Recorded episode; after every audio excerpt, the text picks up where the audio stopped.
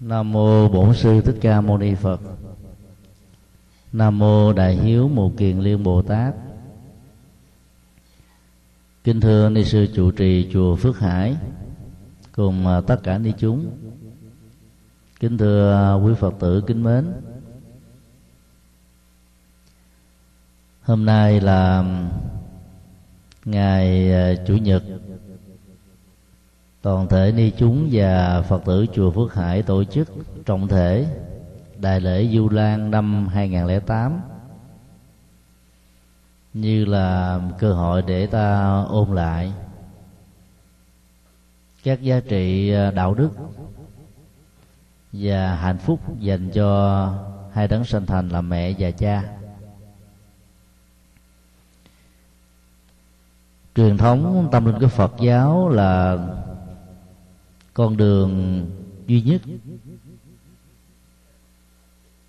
Có số lượng các bản văn dạy về lòng mà hiếu kính cha mẹ so với um, các dân học kinh thánh của các tôn giáo khác. Các bản dân kinh uh, dạy về chữ hiếu không chỉ dừng lại ở chỗ là mô tả, mà còn phân tích những lý do và hướng dẫn ta nghệ thuật để à, báo hiếu một cách à, có ý nghĩa trên cuộc đời này.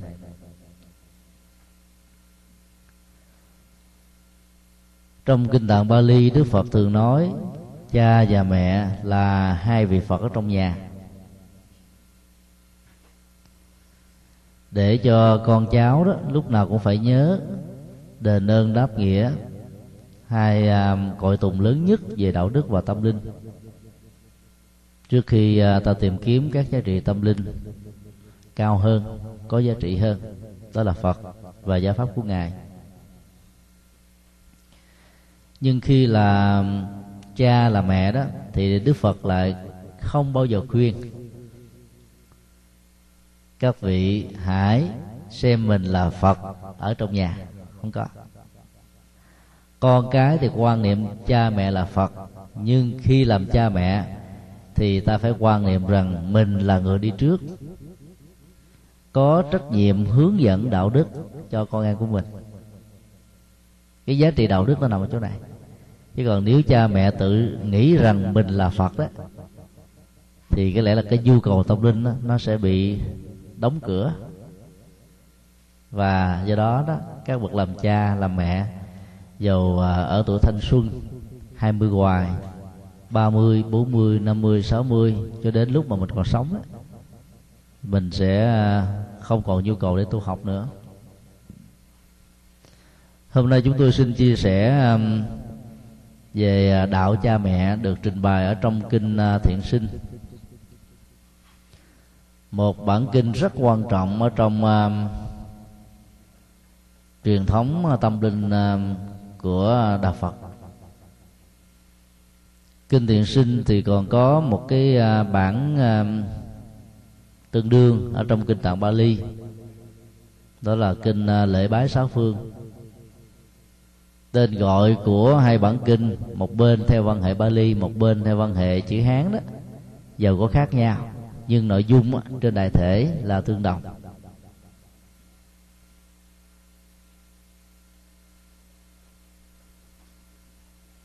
Ngày à, hiếu kính cha mẹ trong à, truyền thống à, của nhà Phật là ngày rằm tháng 7 đó là ta dựa theo truyền thống của nền văn hóa Bắc Tông. Trung Quốc, Nhật Bản, Việt Nam, Triều Tiên. Còn theo truyền thống của các nước Nam Tông đó bao gồm Ấn Độ, Tích Lan, Miến Điện, Thái, Lào, Campuchia thì cái ngày cha mẹ không phải là ngày rằm tháng 7 vì nó không có một cái ngày ấn định, mà chỉ có à, những đạo lý hướng dẫn để à, ta sống một cách à, trọn vẹn, tình người trong mối liên hệ thiêng liêng nhất giữa con cái và cha mẹ.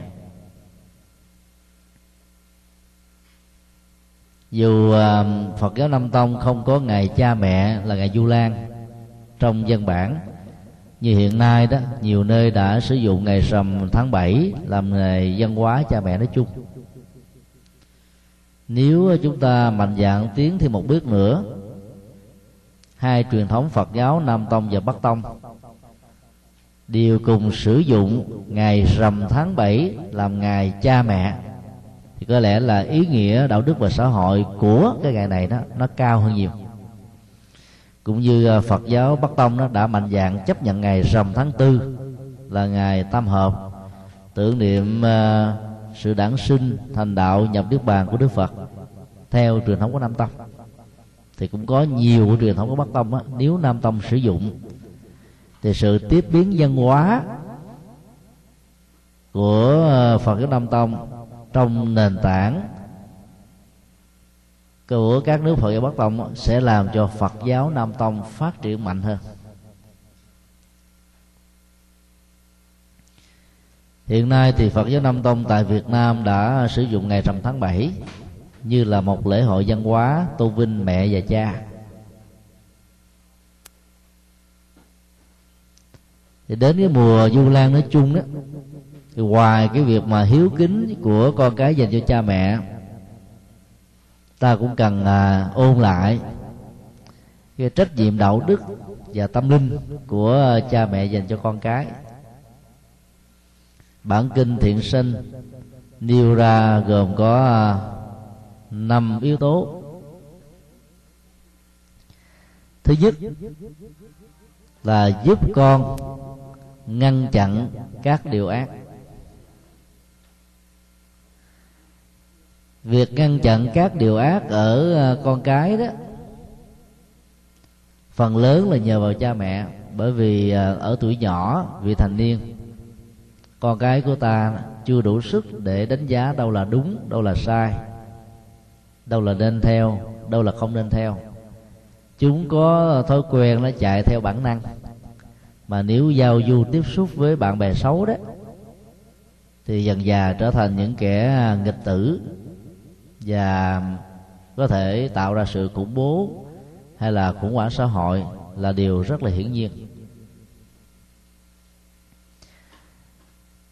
Giúp con ngăn chặn được điều ác theo tinh thần Phật dạy đó là làm thế nào để cho đứa con của mình trở thành Phật tử từ nhỏ.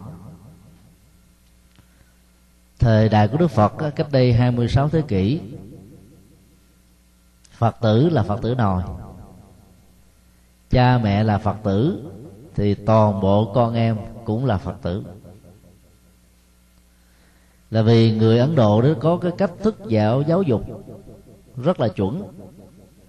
Người cha đó lo về kinh tế gia đình người mẹ đó lo giáo dục con cái. Cho nên um, suốt hai bốn giờ người mẹ ở nhà gần gũi với con.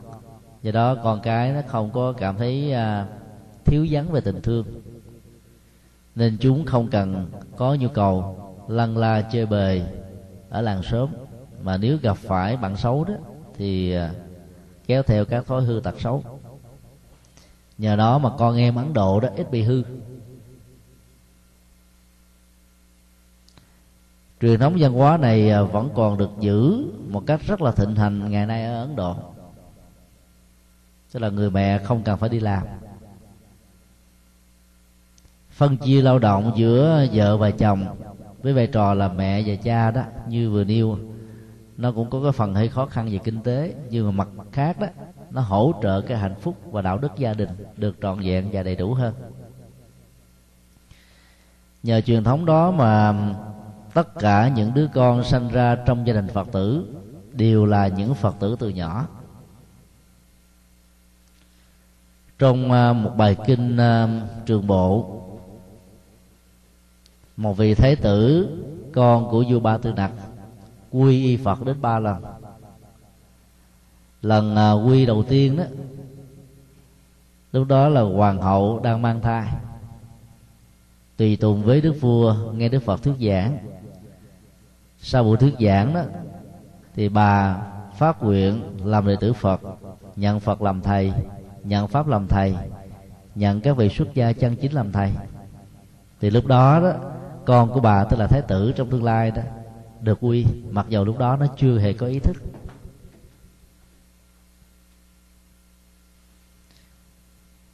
Đến năm à, thái tử lên 12 à, tuổi, thì à, nhà vua ba tư nặc lại dẫn thái tử đến nghe pháp. Và lần này đó thái tử lại có cơ hội quy đức phật lần thứ hai. Ở mức tuổi 12 13 đó thì ta biết là ý thức và nhận thức đó vẫn chưa phát triển một cách trọn vẹn. Tuy nhiên vẫn tốt. Rồi à, đến lúc thái tử này làm mà tướng quân và cũng là vệ sĩ cho đức vua ba tư nặc. Mỗi khi à, đức vua đi đâu, thái tử cũng tùy tùng nhưng từ tuổi 12 đó thì gần như là thái tử sống ở trong cung đấy. Sau lễ quy rồi thì cũng không có cơ hội để gần phật. Cho nên hạt giống tam bảo đó gần như là bị ngủ quên. Một hôm nọ đó có chuyện à, tình yêu bị trục rặt thái tử khổ đau, ghê gớm lắm. Và lần này đi tùy tùng theo vua. Nghe đức phật thuyết giảng, ông rất là tâm đắc nhà vua về trước thái tử còn ở lại để nghe đức phật giảng thêm một đôi điều. Kế bên ông thì có một gia nhân. Đức phật đã kết thúc buổi giảng mà ông vẫn ngồi y nguyên trong một à, thái độ rất là trầm tư. Gia nhân đó mới à, lắc vai nhẹ nhẹ thái tử, thưa ngài ngài hãy đánh lễ thế tôn đi. Thế tôn đã thuyết giảng xong rồi. Đây là cơ hội quý lắm, ngài hãy cúng dường ông vẫn ngồi y nguyên dạ và nhân nhắc thêm một lần nữa. Ông vẫn ngồi y nguyên nhắc thêm lần thứ ba ông mới giật mình. Như là mới từ cõi, cõi nào trở về đấy. Đức phật mỉm cười. Đức phật biết hết tất cả tâm trạng của ông lúc đó để yêu cầu ông hãy à, tự truyện lại cho mọi người biết. Để ông nói là sau khi mà nghe đức phật thuyết giảng đó tâm ông đang được như là tắm mát ở trong biển phật pháp mà cao siêu. Cảm thấy là cái hạnh phúc dân trào này nó lớn lắm không có gì bù đắp được á không có gì hơn được. Cho nên ông đã không còn nghe thấy biết những sự vật xung quanh.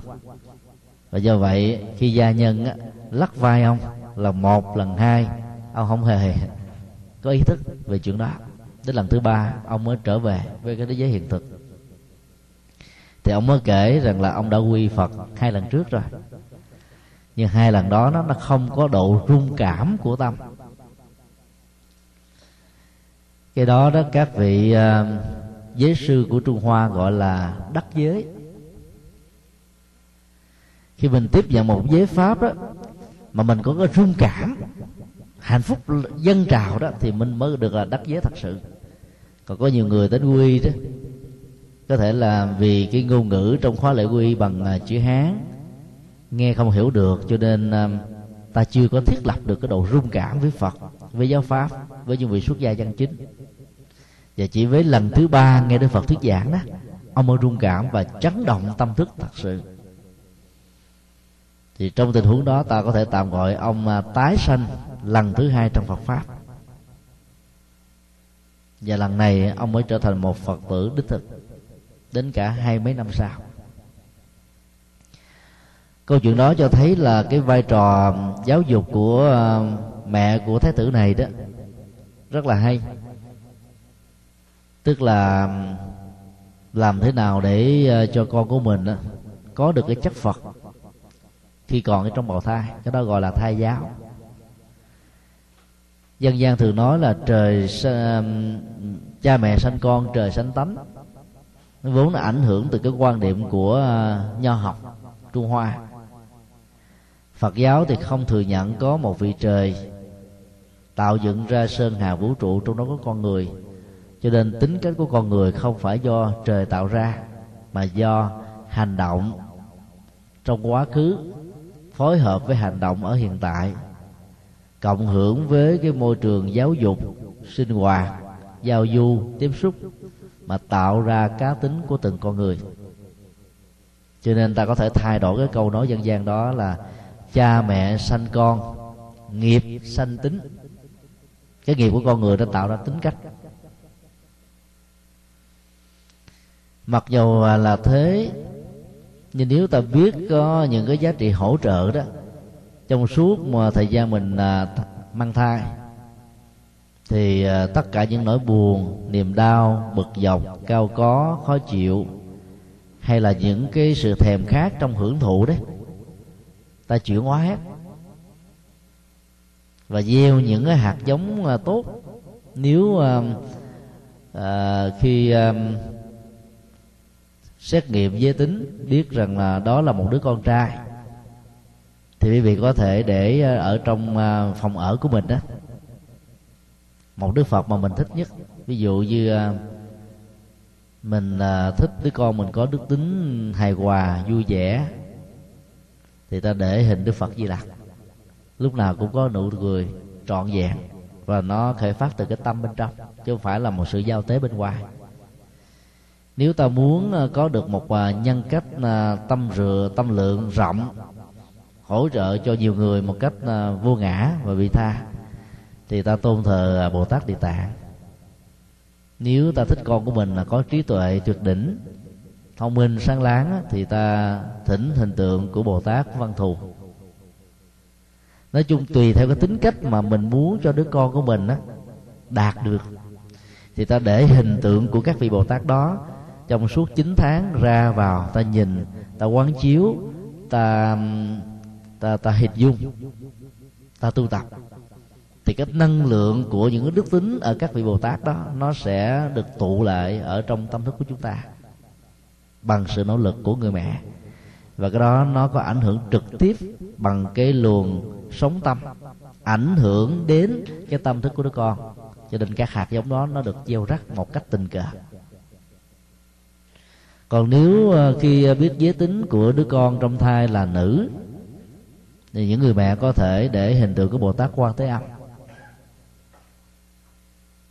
Một vị bồ tát có nhân từ, có hiểu biết, có tuệ giác, san sẻ và giảm giảm bớt nỗi khổ niềm đau của ta nhân nó bằng ờ, nhân cách vĩ đại.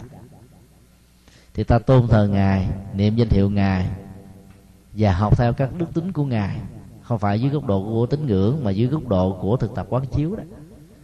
Thì đứa con gái sinh ra sẽ là đoan trang, đẹp đẽ, dễ mến, dễ thương đàng hoàng, đứng đắn. Và cái tư cách phẩm hạnh đó là vượt trội hơn con người. Thì cái đoạn này nó có nêu ra ở trong kinh à, phổ môn quan thế âm đó. Niệm bỉ quan âm lực, chúng ta nhớ cái chữ lực là chữ quan trọng nhất ở trong cái câu được lặp đi lặp lại đến hai mươi mấy lần ở trong cái bài kệ à, tóm lược đó. Quan âm lực nó khác với quan âm tượng khi mà ta niệm cái tượng quan âm hay là hạnh quan âm á, ta lấy ngài đó làm đối tượng để mà hỗ trợ tình thương, giúp cho chúng ta với những điều à, quyện ước. Còn ta niệm cái năng lực hay là năng lượng quan âm á, thì đó là cái có sẵn ở trong bản thể của ngài và có sẵn ở trong mỗi con người của chúng ta. Năng lượng quan âm đó là cái gì? Đó là lắng nghe bằng sự cảm thông nỗi khổ niềm đau của thai nhân bằng con mắt. Ta thấy chữ quán đó là bằng nhận thức bằng tự giác chứ phải nghe bằng lỗ tai. Nghe bằng lỗ tai ta dễ chạy theo cảm tính lắm. Người mẹ thương con đó, muốn con tránh khỏi những điều ác mà chỉ nghe con bằng lỗ tai đó dễ dàng bị đứa con nó lừa lắm. Có nhiều đứa con nó nói ngọt lắm. Con nghe lời cha mẹ con sẽ học hành con sẽ không đi chơi nhưng mà khi bước ra khỏi nhà là nó đi vào à, các cái tiệm à, internet online để nó chơi game. Nó trở thành những đấu thủ trở thành những game thủ và hy vọng rằng nó sẽ đạt được những giá thưởng rất là cao của các công ty triều tiên. Và cuối cùng nó bỏ học và nó trở thành kẻ hư đốn. Cho nên nghe bằng lỗ tai từ những gì con cái mình tâm sự đó nó sẽ khó chuẩn được lắm và khi nhận diện ra được vấn đề đó, thì rất nhiều đứa con đã hư rồi. Xã hội Việt Nam tại các thành thị ngày nay đang khủng hoảng khi có những đứa con hư. Do vì cha mẹ già quá, mỗi buổi sáng khi con em mình đi đến trường, cho chúng đến à, năm mươi chục ngàn đồng. Cái nhu cầu ăn sáng thực tế nó chỉ có năm ngàn, bảy ngàn thôi, mà cho dư đến 10 lần. Cho nên số tiền còn lại chúng à, thường vào các tiệm internet để mà chơi internet là một cái phương tiện uh, hiện đại. Có thể làm mà rút ngắn cái khoảng cách tri thức của nhiều thế hệ bằng việc khảo sát và sử dụng chúng đúng phương cách. Nhưng nó cũng là một con dao hai lưỡi vì cái cái rác rưới về đạo đức những cái xấu đó, cái tiêu cực đó, ở trên đó nó là nhiều hơn là cái tốt. Cho nên chỉ cần thắt niệm một chút xíu thiếu làm chủ tâm một chút xíu là cái thế giới ăn chơi nó sẽ có mặt đầy ở trong internet. Và do vậy con em của chúng ta thay vì đầu tư vào à, giáo dục vào à, đạo đức vào trách nhiệm gia đình thì chúng sẽ vào những cái khóa lạc giác quan. Và kết quả là chúng sẽ không học đến nơi đến chốn được. Do đó ta quán hình tượng trong thời gian mang thai đó nó có tác dụng hỗ trợ rất là nhiều khi mà một đứa con có mặt ở trong bào thai đó thì ta thấy là cái ảnh hưởng nó diễn ra giữa con và mẹ là hai chiều. Nhân cách của đứa con mạnh đó, sẽ ảnh hưởng đến người mẹ. Nếu nhân cách đó là tốt thì người mẹ đó sẽ trở thành nhân từ hơn. Và đây là trường hợp của các bậc thánh hay là các bậc nhân cách vĩ đại. Kinh điển mô tả là khi uh, thánh mẫu ma gia hoài thai thái tử tất đạt đa đó thì à, bà có khuynh hướng là thích làm việc từ thiện hơn. Trước đây bà cũng là nhân từ rồi. Nhưng khi mang thai thì bà nhân từ hơn, gấp nhiều lần. Là bị ảnh hưởng từ cái lòng từ bi vốn có của đức phật. Còn là tư cách thái tử tất đạt đạt còn có những tình huống đó, khi mang thai đó, mà mình lại có những cái à, thói quen mới. Ví dụ như có nhiều người mẹ bình thường không có hút thuốc lá mà khi mang thai, lại nghe cái mùi thuốc lá thì thích. Và có khuynh hướng là muốn hút, hay là muốn ăn một cái gì đó rất là nhiều. Nó không phải là vật chua như là một cái phản ứng sinh học bình thường. Nó tạo thêm những cái thói quen về à, ăn, uống, tiêu thụ, nói chung. Và nếu có những cái khuynh hướng mà ta cưỡng lại rất là khó, thì ta biết rất rõ rằng đây chính là cái ảnh hưởng tâm lý của đứa con lên trên người mẹ và do vậy việc sử dụng cái nghệ thuật thầy giáo đó là giúp cho con ngăn điều ác trong cái cõi vô thức. Phát triển nhân cách đạo đức bằng cái vô thức đó nó có cái giá trị là nó trở thành là đóng cột bê tông đó. Chắc và sau này lớn lên đó, trên cuộc đời giàu có nhiều phong ba bão táp chướng duyên thử thách đó, đứa con của ta nó không bị lung lai. Bởi vì cái hạt giống tâm linh đó nó đã có sẵn rồi giống như trường hợp của thái tử đã quy 13 năm sau quy một lần nữa mà dầu đó nó không có rung động tâm nhưng hạt giống đó không mất đi.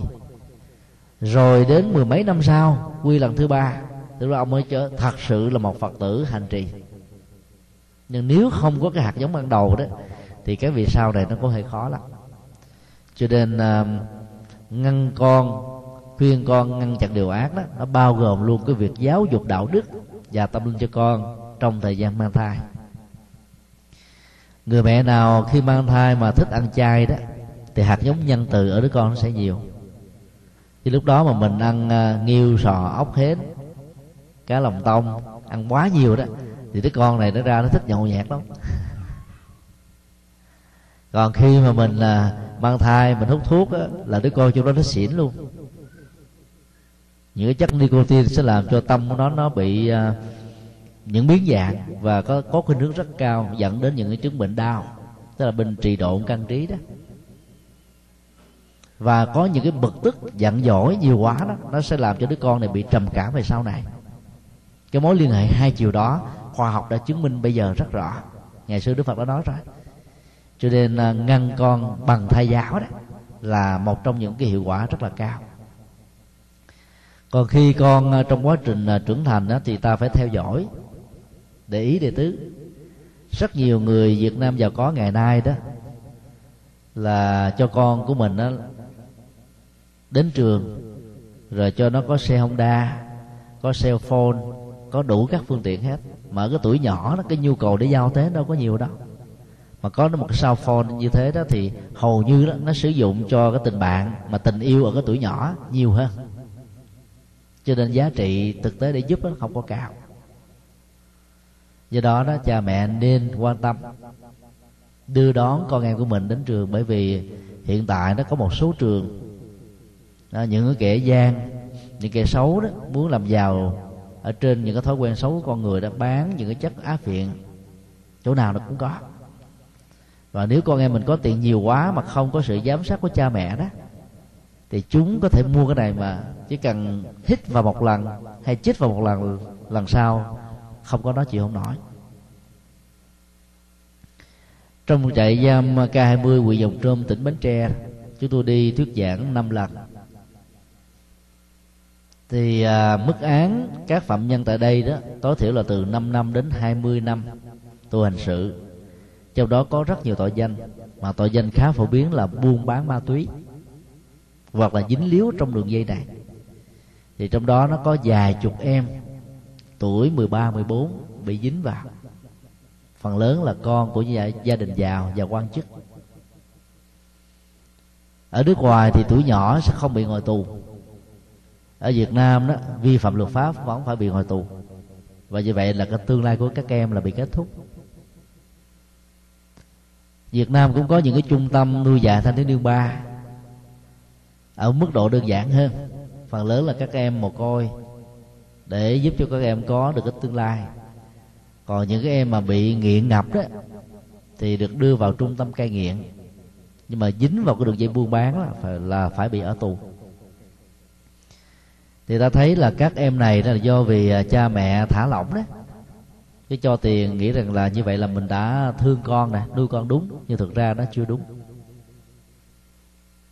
và khi đứa con nó bị dướng vô rồi đó, nó phải lãnh bản án là 10 năm tù. Sau à, một buổi thuyết giảng lần thứ hai đó, chúng tôi đã tiếp xúc khoảng là mười mấy em như vậy. Và các em khóc sức mướt, muốn một ngày được à, đoàn tụ gia đình. Cái ngày đó nó cũng còn xa, mất thêm vài năm nữa. 14 tuổi vào tù, đến 24 tuổi ra tù, thì 10 năm đó ở trong tù, tiếp xúc với toàn là tù nhân mà tù nhân hình sự về kinh tế đó, thì ta biết là đâm thuê chém mướn, giật dọc cướp bóc. Cho nên là cả 10 năm đó đó, các hạt giống xấu, các em đó, nó tập nhiễm vào. Tại bởi vì người tù nhân ở Việt Nam không có phương tiện giải trí, không có tivi để xem, radio để nghe, tạp chí, báo chí để đọc. Cho nên sau những cái sinh hoạt lao động đó, thì họ ngồi tán dốc với nhau thì cái người lớn kể lại quá khứ của mình cho người nhỏ. Những người cùng ở trong một cái máng tù đó, thì kể lại chuyện của nhau. Cho nên họ chỉ toàn nghe những hạt giống xấu thôi. Và cái này đó nếu mà nghe suốt 10 năm như thế đó thì cái tâm đó, cái tơ bị hư. Cho nên à, chúng tôi đã yêu cầu à, các anh chị tại đây đó là khi thực tập cái giới thứ tư giới thứ ba là không được nói láo đấy thì nó có một cái yếu tố quan trọng là không nói những điều vô nghĩa. Và nhất là đừng nên kể về cái quãng đề đen đỏ của mình cho các em nghe. Vì làm như thế là ta đạp độc tố, ta nạp rác vào trong cái đầu của các em. Đó là một cái điều rất là bất hạnh. Chúng tôi cũng đề nghị họ thành lập những cái ban hồ niệm ở trong ờ, trại giam. Khi ai mà có bị bệnh nặng đó, mà qua không khỏi đó thì à, các anh chị lớn đó tới niệm phật để hộ trì. Còn ai mà chuẩn bị qua đề thì cũng đến niệm để mà tiếp dẫn còn à, đối với các em á, thì à, chỉ nên khuyên các em á, rằng là cái quãng đời đi qua của mình là hư. Và mong các em làm sao đừng bắt chước. Thành nó truyền những cái kinh nghiệm hồi đầu hướng thượng đó thì nó là một cái nghệ thuật để ngăn các em khỏi cái vũng lầy của tội lỗi. Còn bằng không đó vào tù 10 năm, ra tù rồi, các em sẽ trở thành đó là là là ma mảnh hơn. Vì trong đó, tất cả những cái chiêu và những cái bánh khóe thế giới giang hồ đó, hầu như là không có chuyện gì không biết. Cho nên giáo dục ở trong trại giam, như cái cơ chế hiện nay tại Việt Nam đó, đôi lúc đó, nó chỉ ờ, khoanh dùng cái tội ác đó, chứ nó không ngăn chặn được cái tình trạng lây lan về phương diện chiều sâu. Cho đó chúng tôi đã đề nghị là làm sao cho phép ờ, đưa phật giáo vào bên trong. Thông qua con đường của ờ, thiền quán, niệm phật, để cho các phạm nhân nó có cơ hội để tu tâm dưỡng tính ở trong ờ, trại giam, thì cái việc ngăn chặn điều ác sẽ rất là tốt. Do đó cái việc mà giúp đỡ cho con em mình tránh khỏi cái cạm bẫy của tội lỗi đó, nó không phải là chỉ có vài năm, mà đến cả mười mấy, hai chục năm cho đến lúc nào con em ta tách ly khỏi gia đình của mình? Tại xã hội hoa kỳ và nhiều nước phương tây tiên tiến đó, thì cái việc mà giáo dục con em nó hơi khó. Tại vì à, ta đang phải bị đối diện với hai nền văn hóa. Ta sống với cái nền văn hóa Việt Nam là chính. Trong khi đó con em của mình nó sống với nền văn hóa Hoa Kỳ là chính mỗi ngày chúng tiếp xúc với cái văn hóa Hoa Kỳ có thể là 8 tiếng đồng hồ. Về nhà tiếp xúc với văn hóa của Việt Nam thông qua việc giao tế với người mẹ người cha đó một hai tiếng đồng hồ thôi. Nên cái mâu thuẫn và va chạm văn hóa này rất là lớn. Và con em trong thế giới tự do này nó được luật pháp bảo hộ cái quyền độc lập cái quyền riêng tư cái quyền để uh, chương trình cái tôi. Cho nên uh, ta nói phải hết sức là khéo chỉ nói mà gay gắt đó thì đứa con nó nó sẽ tự ái nó không nghe và nó bỏ nhà ra đi. Có lần à, thuyết giảng tại San Jose vào à, năm 2006 thì à, đứa con à, trong gia đình này đó là một học sinh rất là giỏi. Nó à, ba tháng hè nó chơi game. Nhiều mẹ đó chơi chung với nó nó chơi đến 9 giờ thì người mẹ ngồi bên cạnh nó 9 giờ. Thì sợ rằng là không có bà đó nó sẽ buồn. Và nó buồn nó bỏ nhà ra đi. Mà thương và chiều con như thế đó thì làm cho thói quen của con đó, vào những cái game. Dĩ nhiên nó không có hại về phương diện đạo đức nhưng mà nó tạo ra những cơn nghiền và đôi lúc đó nó mất cái phương hướng định hướng ở trong tương lai. Rồi à, khi được khuyên đó thì bắt đầu bà cũng ờ, nhắc nhở đứa con. Nhưng mà cái cách nói nó hơi gắt gỏng là, nó nhiều quá. Cái bữa đó đó, nó phản ứng lại, nó nói là mẹ đâu có thương con đâu. Miệng mẹ nói là mẹ thương con. Chứ còn con chỉ thấy rằng là mẹ chửi con, mẹ mắng con, chứ mẹ có thương đâu.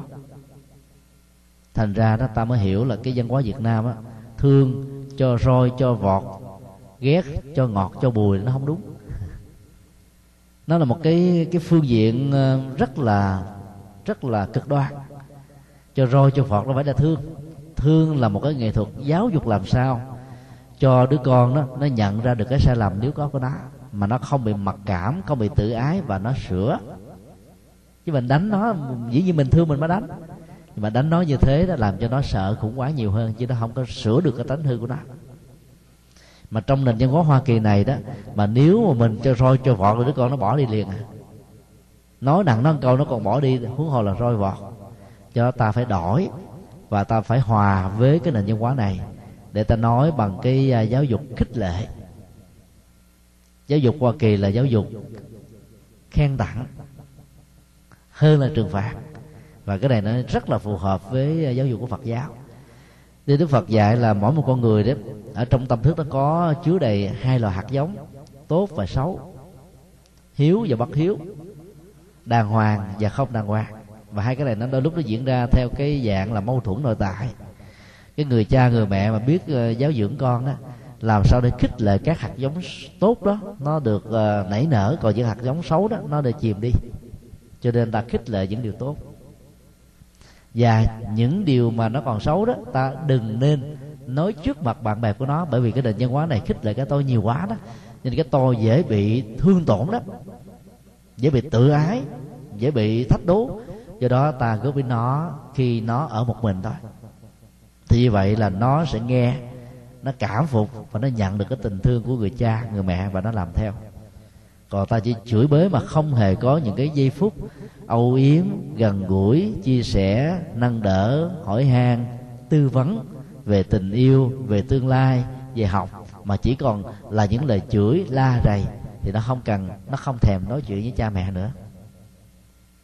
Những cái khủng hoảng gia đình trong các gia đình Việt Nam và những gia đình di cư sống ở tại Hoa Kỳ và nhiều nước khác cũng đều diễn ra như vậy thì nó có nghệ thuật. Thì con ta mới nghe theo liều phải được, chứ không phải là có tình thương không là đủ đâu. Điều thứ hai, đức phật dạy là hướng dẫn con làm các điều lành. Ngăn điều ác là một phương diện thôi. Phải cho nó có cái thay thế làm điều lành. Cũng giống như trong các cái trại à, cai nghiện đó. Người ta cho các anh chị thanh niên này đó ngậm các viên kẹo ngậm nó không có độc tố của ờ, thuốc phiện.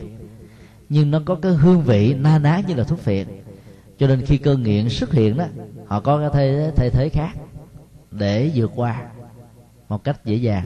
Rồi dần già bỏ luôn các cái hương vị của thuốc ngậm đó của kẹo ngậm đó để giúp cho người cai nghiện cắt đứt được cơn nghiện ở trong vòng 15 ngày. Nếu ai mạnh dạng mà nỗ lực hết mình đó thì 15 ngày đó là cắt đứt được rồi sau đó họ sẽ bị giam giữ tại đây thêm 10 10 18 tháng nữa. Thì lúc đó nó cơn nghiện đó nó mới được chữa trị lành. Bằng không nó có thể bị tái phát. Cái điều mà chúng tôi muốn nói đó là nếu ta muốn giúp thì ta phải hỗ trợ bằng nghệ thuật thay thế. Nghệ thuật quán tưởng trong phật giáo là một sự thay thế rất tốt quán tưởng đó bắt đầu từ một cái sự việc cụ thể. Để ta hình dung ra một cái giá trị tâm và đạo đức.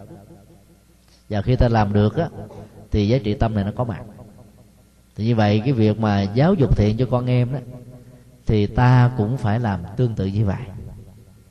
Khuyên con em mình á, nên người có tương lai có học thức có trình độ có nghề nghiệp ổn định tự lập và sống một cách rất là chuẩn mực thì ta phải đưa ra những cái tấm gương. Chứ nếu như cha mẹ chỉ nói mà cha mẹ không làm gì hết á thì hoàn toàn không có tác dụng. Một trăm lời huấn hổ không bằng một hành động cụ thể. Vì trẻ em á, có thói quen là bắt chước. Thế giới đối với chúng là một cái hoàn toàn mới và xa lạ. Cho nên à, chúng à, bắt đầu làm quen bằng cách là bắt chước thôi ta thấy một cậu à, bé nam đó, ngỗ nghịch lắm. Nó đụng hết cái này, nó mở cái kia, nó giỡn cái đỏ. Thì vì nó nó đang có cái nhu cầu tìm tòi mà, để khám phá. Còn à, một à, bé nữ thì cái nhu cầu đó nó ít hơn. Và ta đừng quá ngạc nhiên, la rầy quở mắng khi mà đứa con em của mình nó quá nghịch như vậy. Nó không nghịch mới là chuyện lạ. Tại vì nó đang tiếp xúc với một thế giới quá lạ đi, cho nên ta phải hiểu được cái tâm lý Ờ, lứa tuổi này để ta khai thác giúp cho con cháu của mình đó, nó phát triển về cái sự khám phá cái tốt mà đừng ngăn cản cái sự khám phá chỉ đổi điều kiện đó đổi đối tượng. Từ một cái không tốt trở thành một cái tốt thì cái việc mà khuyên con làm lành sẽ được thành công.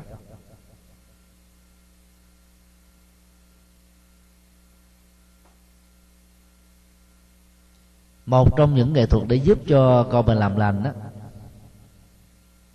là mỗi khi quý vị à, phát tâm à, làm từ thiện,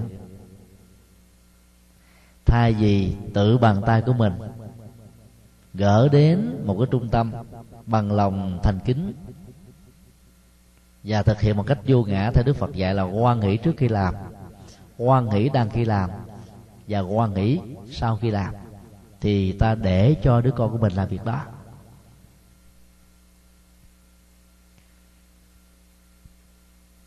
Ví dụ ờ, khi quý vị phát tâm ờ, cúng tiền vào phước sương của chùa để xây dựng ngôi ờ, tam bảo, hay là xây cất một tượng phật, đúc một đại hồng chung làm chuông, làm mỏ, ăn tống in kinh, thì ta nói với đứa con là con hãy làm thế mẹ, con hãy làm thế ba. Quý vị có thể ẩm nó và đưa cái số tiền đó cho nó cầm và hướng dẫn nó cái cách đưa trao tặng ta cho nhà chùa hay là một cái trung tâm từ thiện, hay là gửi đến một cái bác lớn tuổi đang có cái nhu cầu cần sự giúp đỡ. Nếu ta quan sát thì ta sẽ thấy là đứa bé nó có niềm vui. Mặc dầu đó, cái sở hữu tài sản mà nó đem tặng biếu là của cha, của mẹ chứ không phải của nó đâu. Nhưng mà ta tập cho chúng làm từ thiện từ nhỏ. Thì cái hạt giống nhân từ này nó được lớn một cách vô thức rồi khi lớn lên nó nó không thể nào nó đi ăn cắp ăn trộm được. Nó tự tự nó biết đem tiền tặng biếu giúp đỡ cho thai nhân. Nếu nó không làm lớn hơn, tốt hơn thì nó không có thể làm tệ hơn, xấu hơn. Đó là cái việc mà mà mà hỗ trợ cho con làm việc tốt bằng cách là ta tạo điều kiện cho con em của mình làm. Tại hoa kỳ này, chúng tôi có quen biết một số gia đình phật tử đó, rất là thuần thành người cha, người mẹ đó, biết là con của mình à, đã có đồng lương tốt rồi. Mà nếu không có chất khích lệ đó, thì à, cái số tiền đó cũng chưa chắc làm cho những cái việc làm lành. Cho nên à, biết là con của mình thương kính mình. Do đó đó, người cha, người mẹ cứ mỗi một tháng như vậy là là là làm một việc từ thiện về Việt Nam. Thì vận động con em của mình cùng đóng góp. Cha mẹ già tuổi không còn lao động nữa sống bằng đồng lương hưu đó thì chỉ đủ qua ngày thôi không à mà dám bỏ ra 200 đô. Người cha 200 đô người mẹ. Và khuyên các đứa con cùng làm thì các đứa con nó phải chứng tỏ nó hơn cha mẹ nó chứ. Là nó đang làm mà cho nên nó bỏ ra 300 đô. Để nó đỡ gượng chứ. Ba mẹ hết đi làm mà còn 200 nó làm ít hơn nó ngại. Cho nên lúc đầu nó làm một cách là, là không thoải mái lắm, nhưng mà dần dà nó sẽ quen một cách vô thức thôi. Và số tiền nguyên một gia đình dành dụm lại nó khoảng được một ngàn mấy, hai ngàn, gỡ về, mổ mắt cườm, để giúp cho nhiều người nghèo có được ánh sáng. Ta cắt xén một cái phần ăn của mình đó ở hoa kỳ này đó, nó không làm cho mình chết đói. Và thậm chí mình bị thất nghiệp đi nữa, không có công việc làm gì hết. Ta vẫn có chế độ an sinh xã hội lo. Còn việt nam chế độ an sinh xã hội nó kém lắm. do đó, đó cắt bớt cái phần à, dư của mình. Nó có thể là một cái phương tiện từ thiện và vơi đi nỗi đau của rất nhiều người bất hạnh tại Việt Nam. Và làm như thế đó thì hạt giống nhân từ sẽ được tăng trưởng ở con em của mình. Như vậy chỉ cần à, có ý thức và ta tạo điều kiện cho con em mình phát tâm. Cái lòng tốt của con người đó nó giống như là một cái kho để đi ra khỏi nó phải thông qua một cái cửa. Cái cửa đó có thể có những ổ khóa. Cha mẹ người thân biết được cái ổ khóa keo kiệt của con mình nó nằm chỗ nào. Khích lệ một cách đúng mức thì con em của mình sẽ tự nó mở ổ khóa ra. Thì cái kho tài uh, mà nó làm được từ mồ hôi nghề nghiệp chân chính nó sẽ có phần đóng góp được thả nhân chúng tôi xin đề nghị à, có một cách thức mà quý vị có thể làm rất là dễ. Đó là quý vị mua những con heo đó. Không biết ở mỹ nó có bán những con heo không? Có à. Nếu gia đình chúng ta là có à, năm thành viên. Trong cái buổi sinh nhật của người cha hay người mẹ, hay là cái buổi gì đó mà con em của mình nó thương kính mình, nó quý mến mình, thì sau khi nhận những cái hoa, sự chúc mừng của con em đó, thì cha mẹ hãy lấy con heo ra tặng lại cho con em. Và khuyên con em rằng là mỗi khi con đi đâu xài mua cái gì đó mà còn những bậc cắt đó thay vì con bỏ đây bỏ kia hay là mua cái kẹo cái bánh ăn con hãy về nhà bỏ vào ống heo này. Mẹ và cha sẽ làm từ thiện cho con. Ta để một năm ta khui ra một lần nó cũng có vài trăm đồng. Góp gió thành bão tích cát á, thành sa mạc và những cái việc làm nho nhỏ, Đức Phật nói là đừng nên khinh thường nó. Nếu ta biết duy trì một cách có tấm lòng và có ý thức, thì dần dà nó trở thành một thói quen.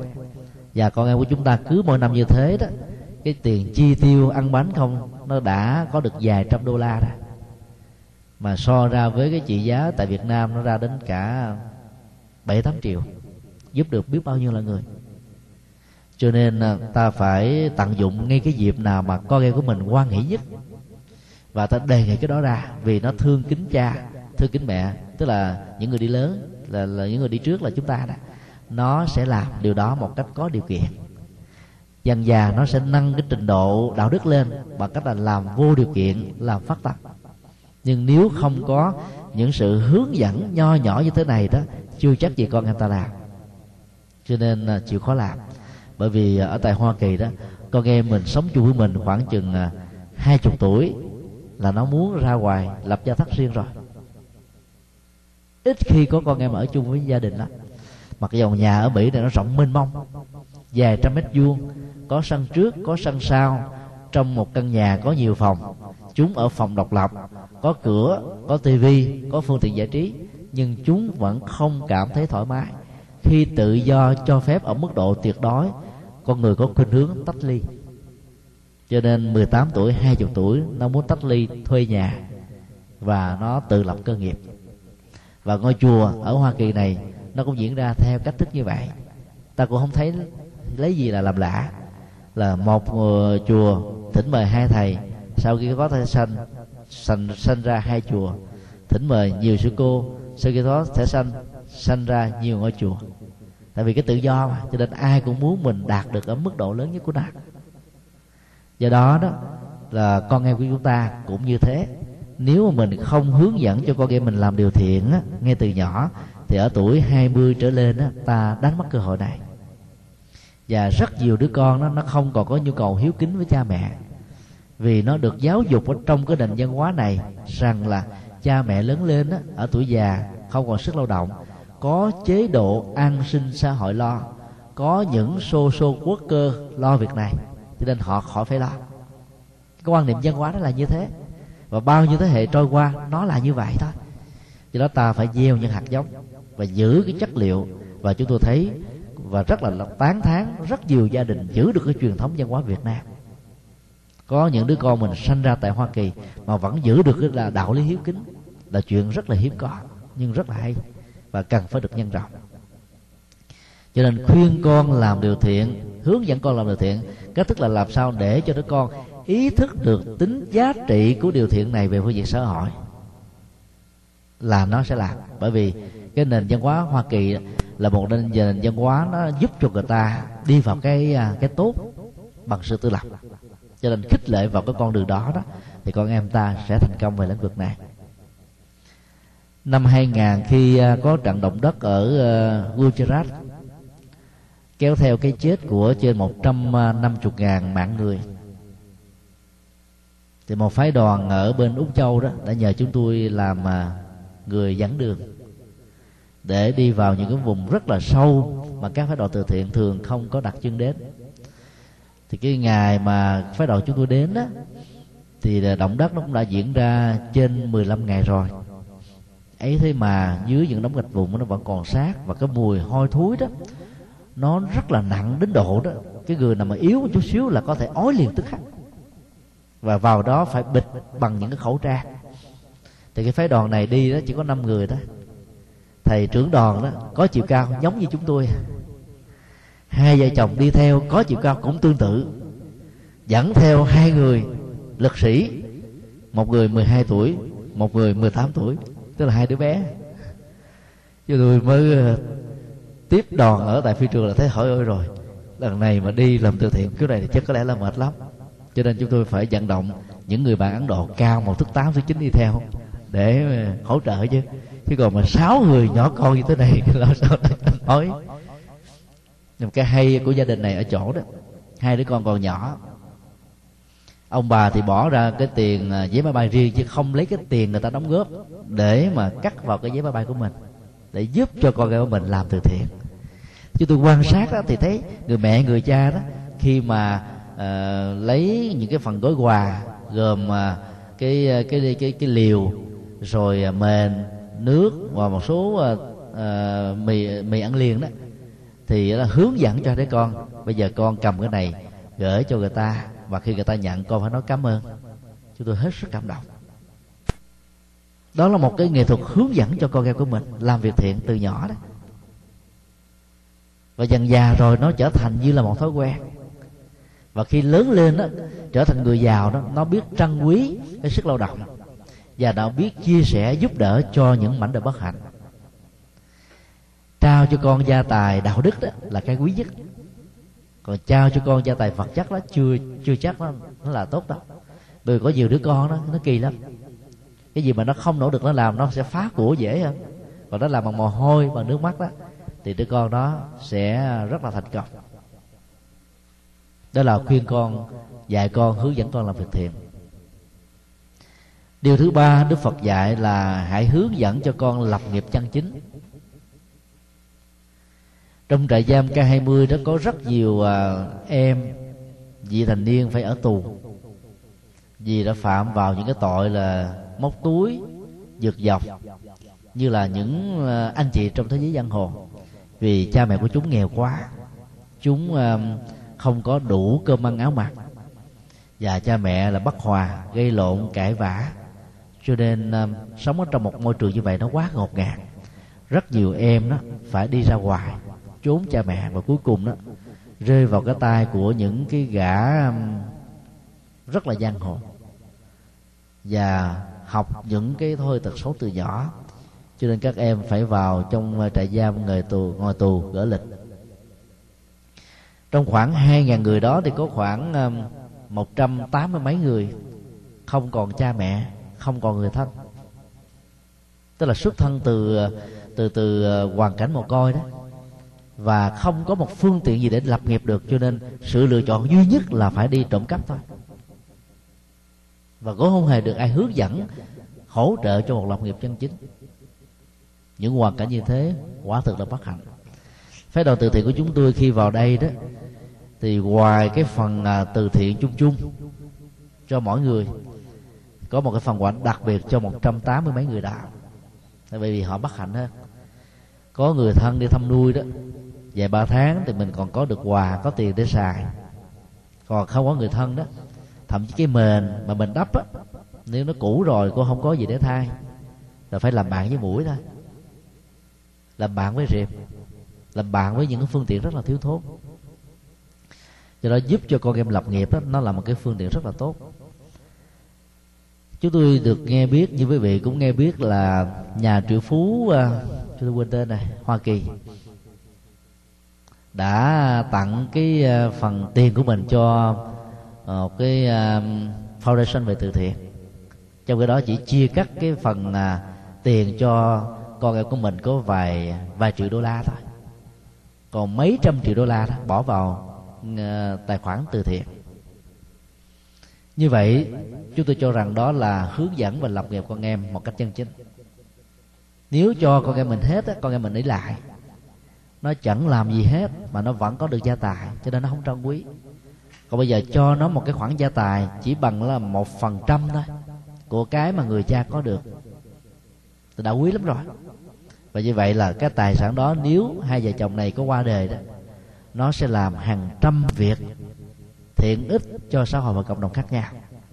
Cho nên đó là một ý thức để cho con thấy rằng là đứa con nó chỉ thừa hưởng một phần nào đó thôi và xã hội hoa kỳ đó có rất nhiều người keo kiệt. Chưa từng thấy bởi vì họ được uh, huấn luyện là làm bằng sức lao động của mình tính từng giờ mà. Cho nên dần dà họ quen họ nghĩ rằng là không có nhu cầu phải giúp cho người khác. Nhưng mà khi một người nào phát tâm rồi đó họ phát tâm chưa từng thấy giao cả gia tài của mình cho một công trình từ thiện mà ở những quốc gia khác cũng hiếm có được người tương tự có một lần à, chúng tôi thuyết giảng ở tại Boston. Thì sau buổi thuyết giảng đó, vào à, năm à, 2005 thì có một Phật tử mời tới thăm gia đình của của họ. Gia đình này có một đứa con vừa tốt nghiệp lớp 12 chuẩn bị vào đại học. Thì trong 3 tháng hè đó, thì cha mẹ này là triệu phú Việt Nam, giàu lắm. Có thể cho con cái gì cũng được hết á, nhưng mà họ khéo và họ đi xin việc làm tạm thời cho đứa con.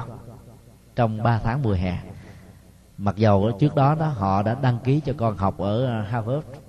Một năm như vậy là đến cả một trăm mấy chục ngàn đô. Họ cũng đâu có cảm thấy khó khăn gì đâu. Chỉ cần bún chút xíu à nó đủ tiền để cho con em mình học rồi. Nhưng mà vẫn phải đi tìm việc làm trong thời gian nghỉ hè cho con em thì chúng tôi ở tại nhà đó khoảng được ờ, một ngày rưỡi. Thì thấy đứa con đó ngày đầu tiên nó đi làm á nó về nó mở cái túi ra có một trăm hai chục đô thôi. Nó làm ờ, bảy tám tiếng một tiếng nó chắc được chừng ờ, 10 đô. À, hay là mười mấy đô gì đó. Và nó mừng lắm nó dở ra nó khoe với ba mẹ mẹ ơi ba ơi ngày hôm nay con có được đồng lương đầu tiên trong cuộc đời của mình. Ba mẹ giàu có triệu phú đó cho con mình một trăm ngàn đô cũng được mà. Khó khăn gì đó, nhưng mà phải hướng dẫn cho đứa con đó lập nghiệp bằng cái sức lao động của nó. Nó mừng lắm. Và chúng tôi đoán rằng là chắc có lẽ là đêm hôm đó nó khó ngủ lắm, nó mừng. Nó thấy rằng là nó trở thành là một người hữu dụng. Có nhiều đứa sống trong cái nền văn hóa tự lập của hoa kỳ và các nước phương tây tiên tiến nói chung đó.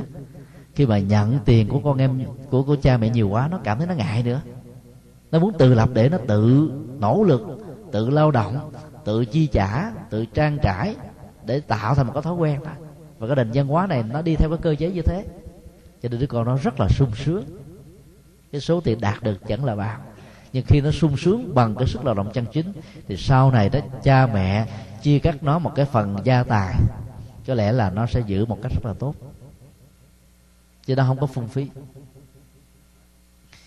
như vậy hướng dẫn cho con em mình lập nghiệp đó là cách thức ta tạo ra một cái thiên hướng phù hợp với sở trường của con em của mình. Để cho con em của mình từ bàn tay, mồ hôi, sức lao động và các cái à, nỗ lực chân chính nó thành công ở trong tương lai. Ta đừng o ép đó ở Việt Nam đó, sau những cái mùa thi à, tháng năm đó, nếu theo dõi báo đài sẽ có ờ, các em học sinh tự tử mà chết. Rất là đau lòng. Người cha, người mẹ là kỳ vọng vào đứa con của mình nhiều quá. Có những người cha làm bác sĩ, người mẹ làm y tá, muốn đứa con của mình đi theo nghề của cha, của mẹ. Cho nên nó là o ép chúng phải thi vào cái ngành bác sĩ. Mà thi vào bác sĩ ở Việt Nam là cực kỳ khó. Bởi vì cái bệnh ờ, cái cái ờ, đại học y dược đó, một năm tuyển sinh chỉ có năm sáu chục đứa thôi mà số lượng sinh viên thi vào á, toàn quốc Việt Nam đó, là đến mười mấy, hai chục ngàn người. Cho nên mức độ loại trừ rất là cao. Và cái người rớt không phải là người dở. Mà cái người chưa đủ giỏi một trăm phần trăm. Mà cha mẹ ép quá, ức chế tâm lý. Có nhiều đứa ba năm thi liền không đậu. Cha mẹ mắng chửi đó, mày làm hư gia tộc này. Tao ngày xưa như mày, tao thi một lần là đậu còn mày đâu có làm lụng như tao ngày xưa. Chỉ ăn mà học không mà còn không thi đậu nổi thì làm được cái gì? Ức chế quá nó tức quá. Nó không giải bài được và nó tự tử mà chết. Và có nhiều đứa đó khi tự tử đó nó viết lại một cái di chúc. Mẹ và ba ép con nhiều quá. Con đã nỗ lực hết mình rồi mà con làm không nổi chứ đâu phải con bất hiếu với cha mẹ đâu. Con chết để cho cha mẹ à, hài lòng. Cha mẹ nào hài lòng với chuyện đó nhưng vì nó không cảm nhận được tình thương. Và người cha, người mẹ thể hiện tình thương không không đúng cách. Cho nên nó chỉ nhận được sự mắng chửi mà không nhận được cái tấm lòng thật sự. Mặc dù mình có nhưng mà không thể hiện ra, nhất là những người cha. Nên cuối cùng là có một cái kết cục rất là xấu. Do vậy là người cha, người mẹ phải hướng dẫn làm sao cho con em mình có được những tư vấn về nghề nghiệp. Để cho con em mình chọn đúng cái ngành nó đi. Cái mà ta thích á, chưa chắc là hạnh phúc của con em cái mà con em thích á, thỉnh thoảng nó có những cái đi ngược lại với cái quyền lợi kinh tế. Ta tư vấn và vấn đề còn lại là để cho con em mình lựa chọn. Cái tục thôi nôi trong nền văn hóa Việt Nam có nguồn gốc từ Phật giáo. Cái tục này đó là một nghệ thuật để xác định cái hướng nghiệp cho con em của mình ở trong tương lai. Người cha, người mẹ đó, đến một năm tuổi của đứa con của mình, mua về rất nhiều cái vật và mỗi cái vật dụng đó là tượng trưng cho một ngành nghề. Trong thời hiện đại này nó có hàng trăm nghề mới được phát sinh. Cứ mỗi một năm trôi qua nó có thể có thêm những cái nghề mới. Tại các trường đại học á, nó có đến là hai trăm mấy chục department tượng trưng cho một cái major mà sau này nó trở thành một cái lập nghiệp chính.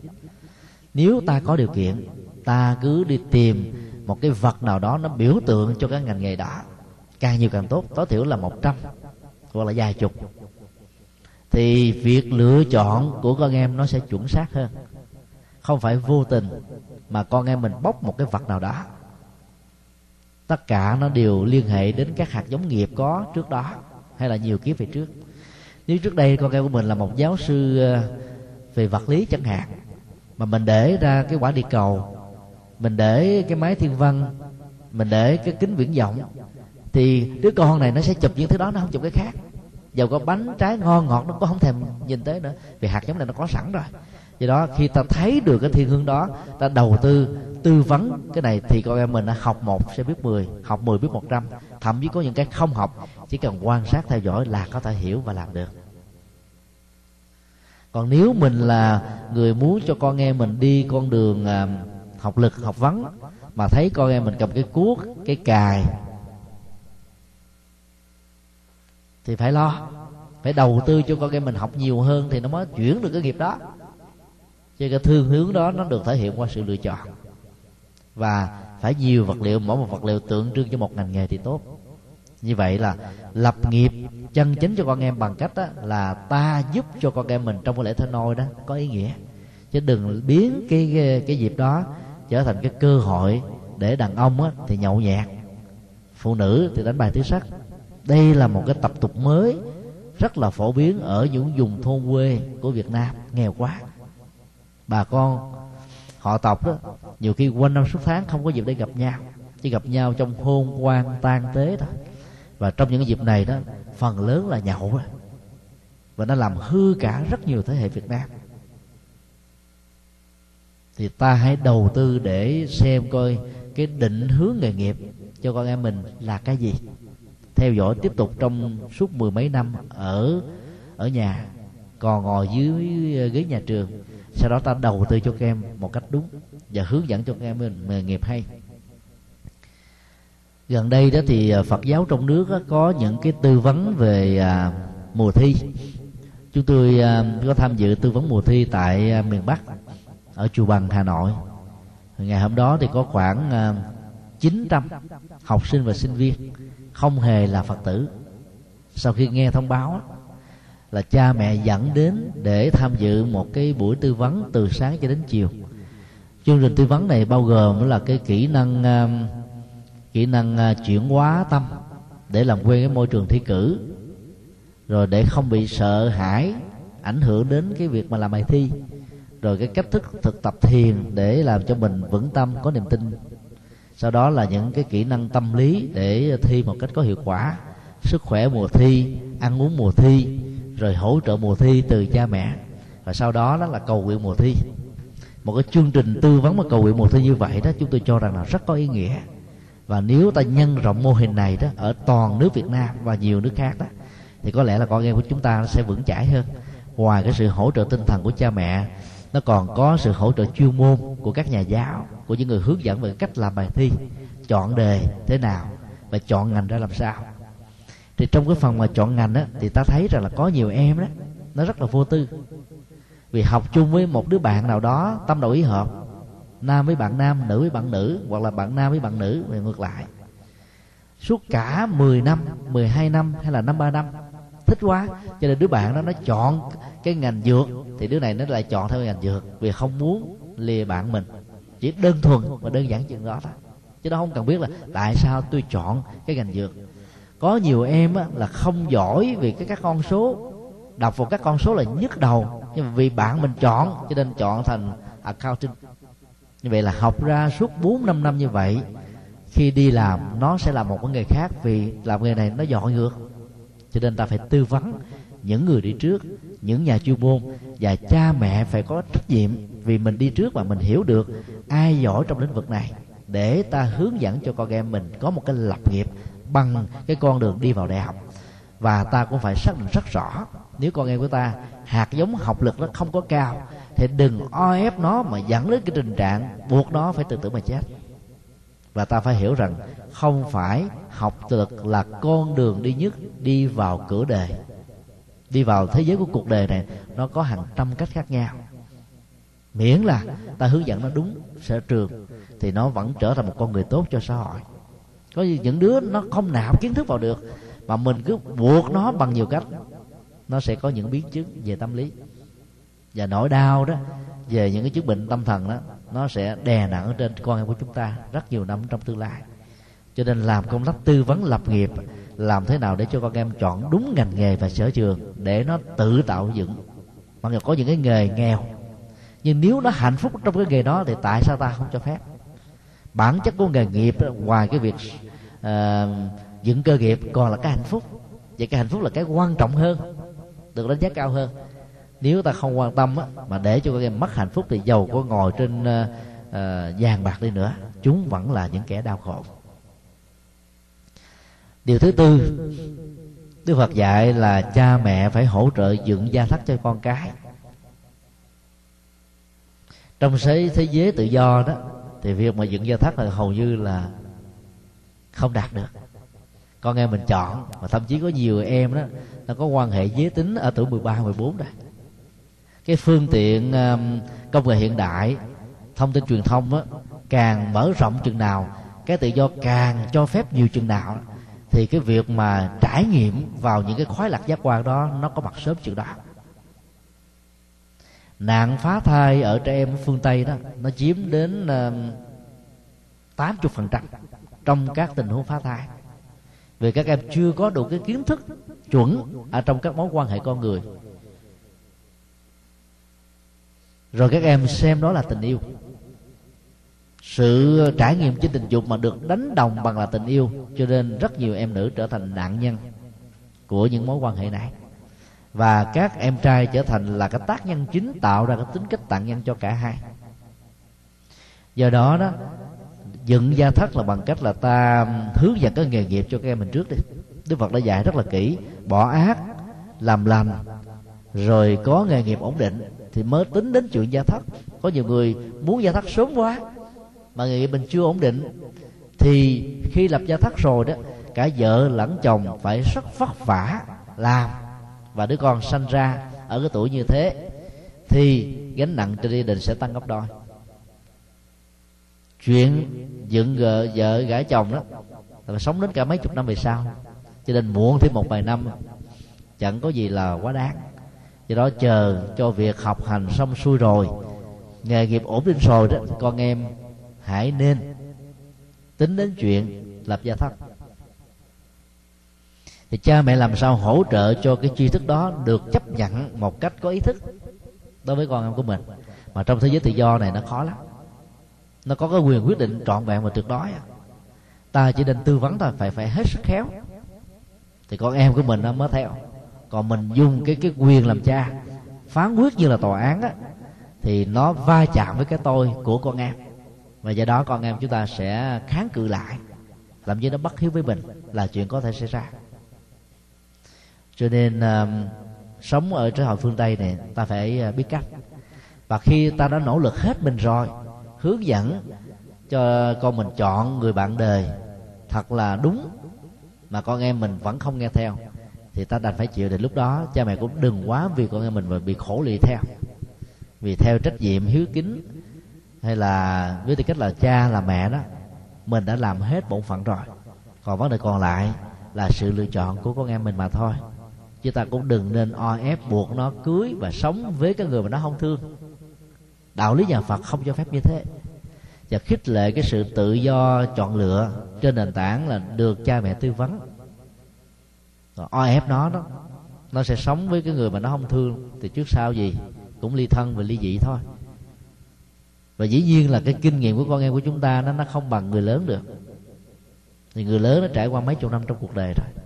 Còn con em á, tuổi trẻ mới lớn lên đó, nó thích về cái hào nhóm bên ngoài. Cho nên tình yêu của nó nó được đánh đồng bằng cái ờ, cái nét đẹp hào nhoáng bằng một cái sự bảnh bao bằng sự ga lăng bằng những cái sự quan tâm chăm sóc nho nhỏ. Rồi nó đánh đồng đó là một cái giá trị tuyệt vời của tình yêu. Rồi thẳng tiến trên con đường đó nó sẽ đánh mất tương lai do đó đó cha mẹ phải hướng dẫn bốn kỹ năng theo tinh thần Phật dạy trong kinh. Thứ nhất á, để cho cái cặp hôn nhân đó được bền bỉ lâu dài. Thì điều tiên quyết là đồng tính. Đồng tính được hiểu ở mức độ cao nhất á, là đồng tôn giáo. Người ờ, vợ mà khác tôn giáo với người chồng đó thì cái việc lý giải về thế giới quan nhân sinh quan cái quan niệm giáo dục con cái cái quan niệm ở trong cuộc sống là hoàn toàn khác nhau. Nếu hai người đó không biết dừng lại đạo ai nấy giữ đó thì dần già va chạm với cái tôi tôn giáo đó là một cái va chạm rất là lớn. Và rất nhiều gia đình bị khủng hoảng sau nhiều năm lập gia thất. Cuối cùng là đường ai lấy đi. Cho nên à, các tôn giáo khác á, họ làm cái chức năng này rất là tốt mặc dầu kinh thánh của họ không hề có bất kỳ một quy định nào hướng dẫn về cái này. Đạo phật là tôn giáo đầu tiên và duy nhất hướng dẫn bằng văn bản trong kinh. Đức Phật khuyên, một trong bốn yếu tố xác định cái tuổi thọ của hôn nhân là đồng tính. Trong trường hợp hai phật tử kết hôn với nhau, một người tu theo thiền, một người tu theo tịnh độ thỉnh thoảng cũng có vấn đề đấy. Như vậy là đồng tính ở mức độ đơn giản hơn là đồng pháp môn. Nếu ta không đồng pháp môn được á thì ta cũng phải có một cái quan niệm dung thông về pháp môn. Có người tu thiền nói là tôi là tự lực, còn bà mê tín dị đoan. Cứ đệm vào bà vợ mình những cái từ rất là nặng.